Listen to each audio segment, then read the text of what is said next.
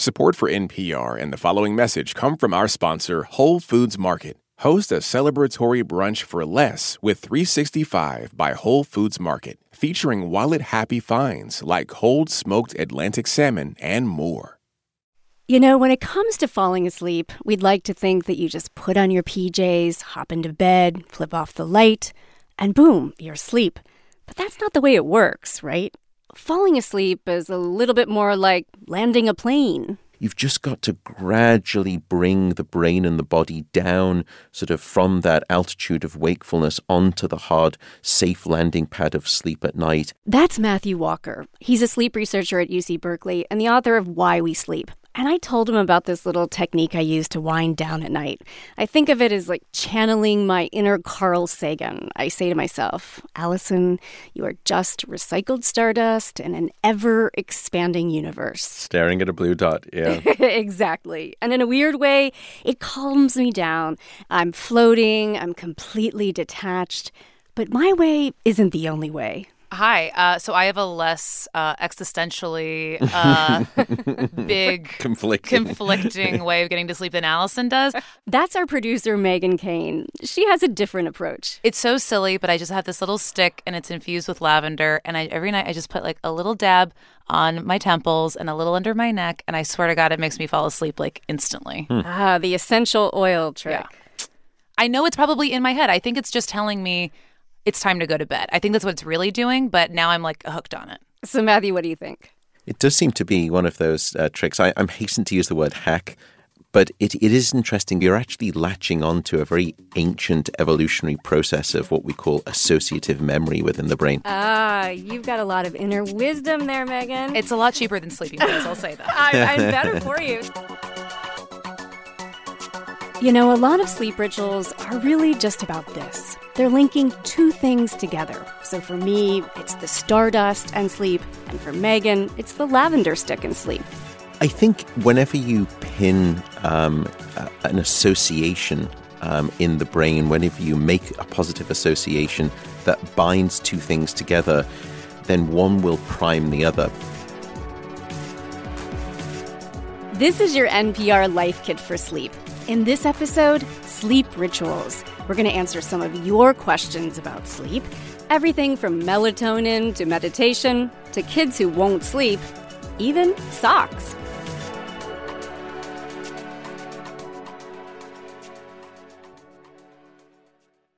This message comes from NPR sponsor Progressive Insurance, where drivers who save by switching save nearly $750 on average. Get your quote at progressive.com and see if you could save. Progressive Casualty Insurance Company and Affiliates. National average 12 month savings of $744 by new customers surveyed who saved with Progressive between June 2022 and May 2023. Potential savings will vary.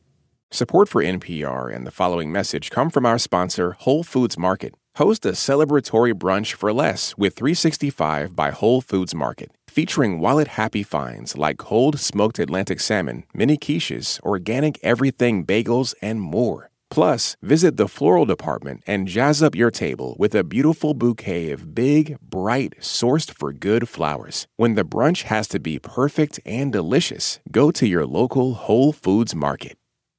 This message comes from the Kresge Foundation. Established 100 years ago, the Kresge Foundation works to expand equity and opportunity in cities across America. A century of impact, a future of opportunity. More at kresge.org. Let's start with the oldest sleep strategy known to humanity. It's basically a cliche at this point. Does counting sheep actually work? Does counting sheep work? This is one of the myths that unfortunately I bust in the book. Um, counting sheep, uh, it was actually done a study done here at UC Berkeley, not by my sleep center, but by a colleague, Allison Harvey, another wonderful sleep scientist. And what they found was that counting sheep actually did the opposite it made it um, harder to fall asleep and it took you longer to fall asleep if you were counting sheep. It sounds like it's just so dull that it doesn't distract you enough from the rumination. Is that right? I think that's one possibility, or that sheep are remarkably anxiety provoking, and we've never quite known it until that study. Uh, I don't have a problem. sheep. Yeah, I don't have a problem with sheep. I, I quite like them. I find them very endearing. But um, overall, the science is pretty clear. Don't count sheep. Okay, so that doesn't work. And we did hear from one listener, Gloria Jimenez, and she wants to know what's better. So oftentimes when I'm counting, my mind does tend to wander. So in cases like that, what would be a good practice or method to use other than counting to draw my mind back to sleep? It turns out that the same group of researchers Matthew just mentioned looked into this. And what they found is that if you just use kind of mental imagery and you take yourself on a pleasant walk that you know of, if it's kind of like a hike in the woods or if it's a walk down on a beach that you do uh, on vacation, or, and you just sort of navigate your way through that, that tended to hasten the speed of the onset of sleep. So, takeaway number one don't count sheep. Instead, imagine yourself on a beautiful walk. You are shifting from being internally ruminative to just externally focused, thinking about going on a journey elsewhere, not thinking about your own problems. Now, maybe you haven't done this kind of visualization before, and you'd like a little help. A lot of you told us that you like relaxation or meditation apps, and here's a listener named Meredith Raimondi. So I'm generally a pretty anxious person and at the start of the year I wanted to focus more on my sleep. So I looked around and I found the Calm app. And they have different meditations and stories you can listen to. And those really help me relax a lot more than a podcast or the radio. So, our podcast does not relax you? Okay, I am not going to take that personally. We don't want this podcast to put you to sleep. But it does seem that everybody is talking about these meditation apps. We asked Chris Winter, he's a sleep doctor in Charlottesville, Virginia, his take on the apps. I'm a big fan of these things. You know, the ability to settle your mind and initiate sleep is a skill. It's like, you know, hitting a curveball. The more you practice it, the better you'll get at it and the more confident you become. So think of it this way the app can train you to meditate. And what that means is you clear away all of your regrets about the past, your worries about the future, and you learn to be in the moment. Your brain is changing, it's moving from that more active state into the state that sort of lends itself to that first stage of light or transitional sleep. Our breathing is slowing down, becoming more regular. So, takeaway number two if you want to train yourself to meditate, there are lots of tools out there. Check them out. But of course, you don't need an app. Here's a tip we got from Jessica Waldinger. My favorite strategy for going to sleep is imagining that I'm being erased by a giant eraser from toes to head. Uh, by the time I reach my knees, I'm usually asleep. It's a little wacky, but I like it. And you see, I'm not the only one who gets all existential here. Okay, so next up, melatonin supplements. A lot of you asked about them. Now, melatonin is naturally occurring in our bodies. It's a hormone. They call it the darkness hormone. But what about taking a supplement version? Well, we heard from this listener, Tyler McDonald. He says he takes it occasionally, but he's got some doubts. Part of the reason I don't take it more often is because I've heard that there might be a risk of dependency or that it might not even be that effective at all, that it might be mostly the placebo effect. So I'm wondering is melatonin really effective? Is it really helping me at all? So, Matthew, what do you think? So, firstly, um, melatonin can be efficacious. It can help you with the timing of your sleep, especially under conditions of jet lag, and that data is pretty robust. But when you're stable in your typical time zone, the impact of melatonin on the quantity of your sleep and the quality of your sleep has been debatable. The early studies in from sort of like 2000 to 2010, it was equivocal. It, it wasn't very clear. And the bottom line is, it's still not very clear. Melatonin seems to help some people. It could be the placebo effect. But to answer Tyler's question about whether it can be habit forming, that does not seem to be the case. There's not great data demonstrating dependency. There is some suggestion that if you're taking too high a dose, that that higher dose stops your body from making its own normal dose of melatonin. And so typically, most people in the medical community would recommend somewhere between um, 0.5 milligrams up to 2 milligrams. Most people typically tend to take too much. I would say try and throttle that back just with that concern in the back of your mind. And keep in mind that Walker says you want to take this about 45 to 90 minutes before you go to sleep. Plus, there's one other thing to think about melatonin is marketed as a supplement, and so it's not regulated the same way that prescription drugs are. One study looked at 10 to 20 different brands, and what they found is that relative to what was stated on the bottle, the concentration of the pill itself inside of the bottle ranged from anywhere between 80% less than what they stated on the bottle to up to 460% more than what it said on the bottle. That is a big difference. So, your takeaway number three some people say that melatonin helps them, and there is evidence to suggest that it can.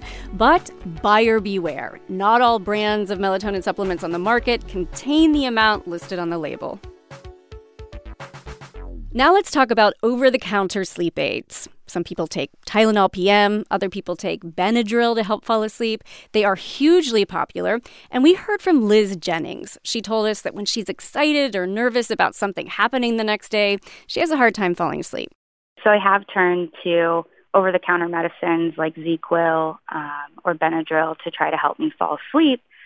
But something that I've been wondering is, you know, am I really getting good sleep with that? Uh, sometimes I feel groggy in the morning. So I'm just wondering, are they really helping me get better sleep? All right, Chris, are you doing yourself any good by taking these over the counter sleep aids? So let's look at the pills. What are the pills doing?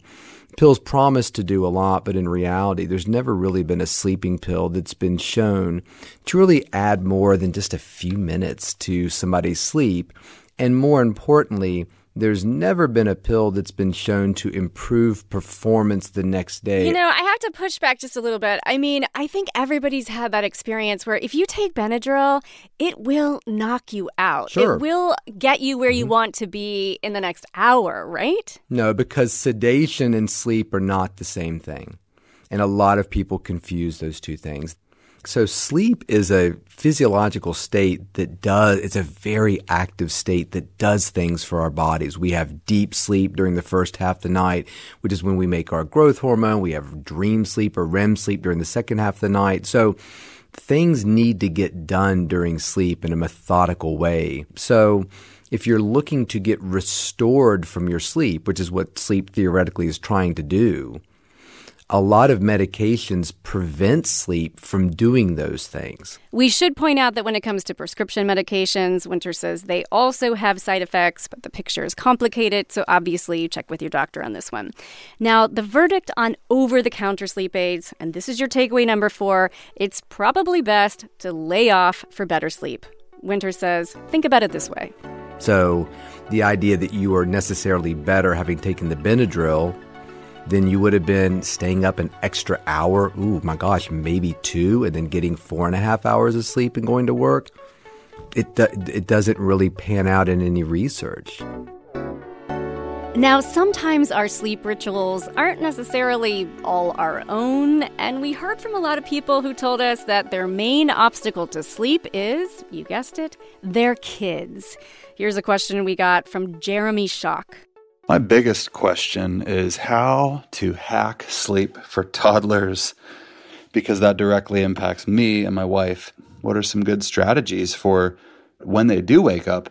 How do they feel okay about staying in their bed and not running into my bed or the bed of me and my spouse and and jumping in, turning around, kicking and punching until I get out of bed and put them back in their own bed for a couple more hours. So that's my biggest question. So, when parents come to me for advice about how to get their kids to sleep, you could make an argument that starts before the baby's even born. You know, what kind of schedule is the mother on, etc.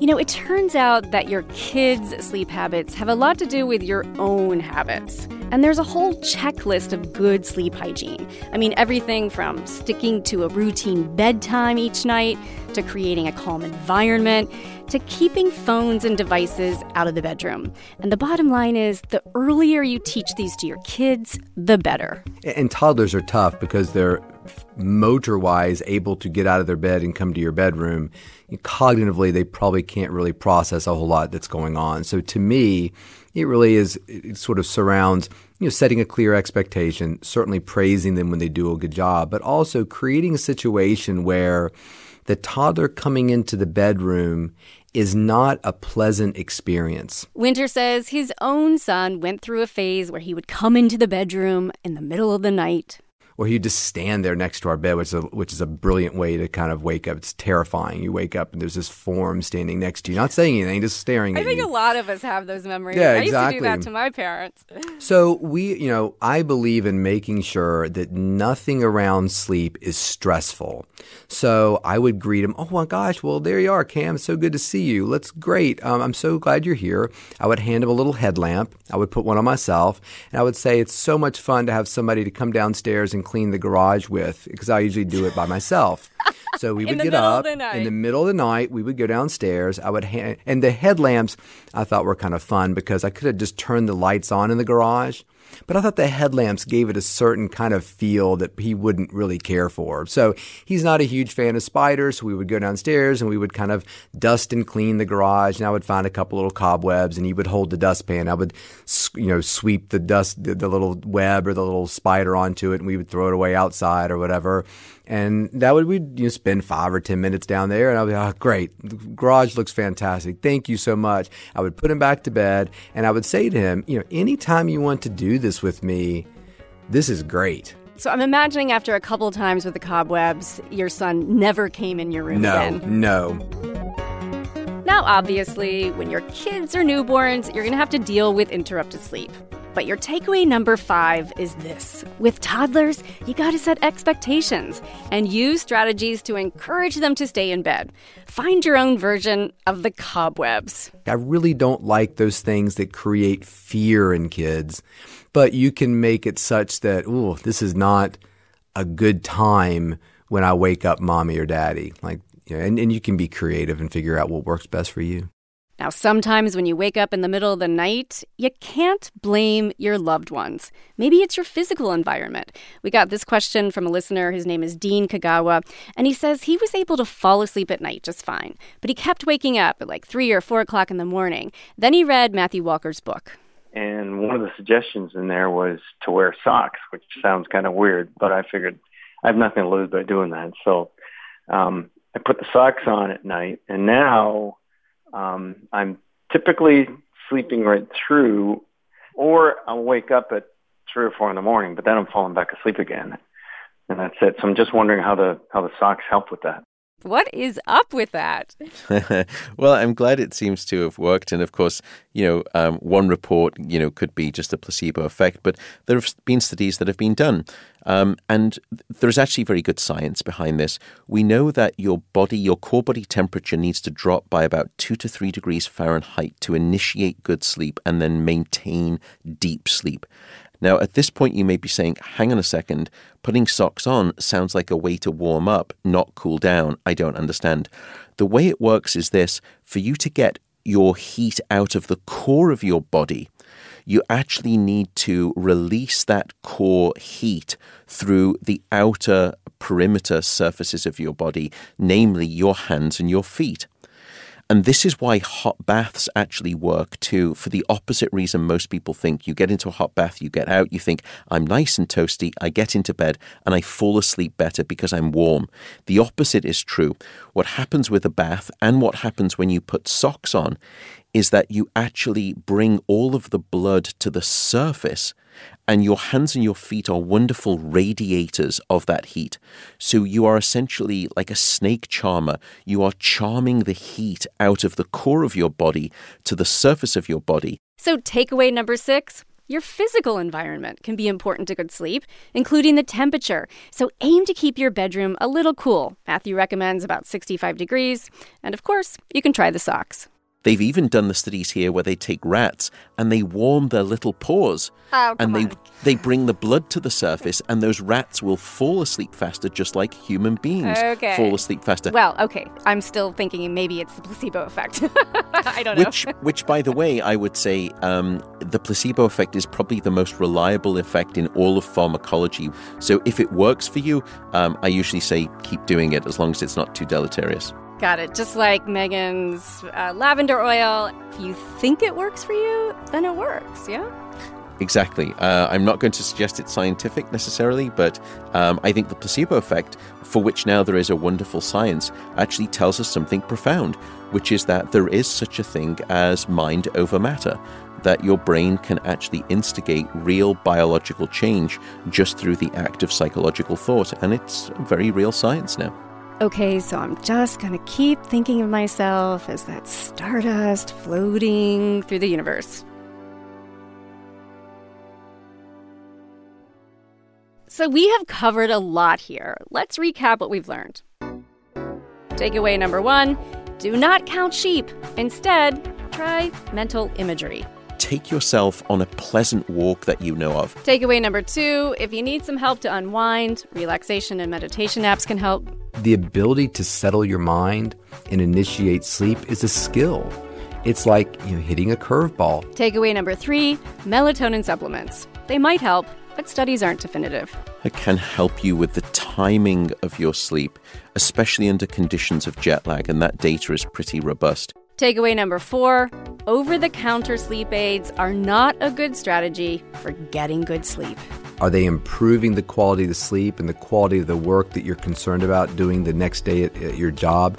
There's never been a study that's shown that those things are beneficial to that. And takeaway number five if your kids are waking you up at night, You can make it such that, ooh, this is not a good time when I wake up mommy or daddy. so you may need to reset the whole family's bedtime habits. And your final takeaway your physical environment can help you sleep better. Your core body temperature needs to drop by about 2 to 3 degrees Fahrenheit to initiate good sleep and then maintain deep sleep.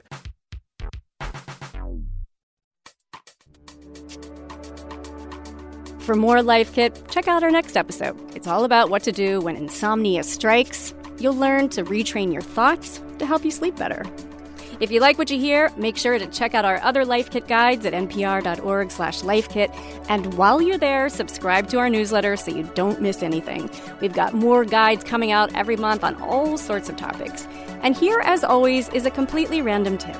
This time from Morning Edition producer Kelly Wessinger. If you spread a light layer of mayo like on the outside of like a grilled cheese and you toast that, it doesn't burn as fast and it makes it even toastier than butter does. It is going to be so like crisp and buttery and the bread is like melt in your mouth but still has that crunch on the outside that just butter just cannot achieve. The mayo somehow makes it better. If you've got a tip or you want to suggest a topic, email us at lifekit at npr.org. I'm Alice Aubrey. Thanks for listening.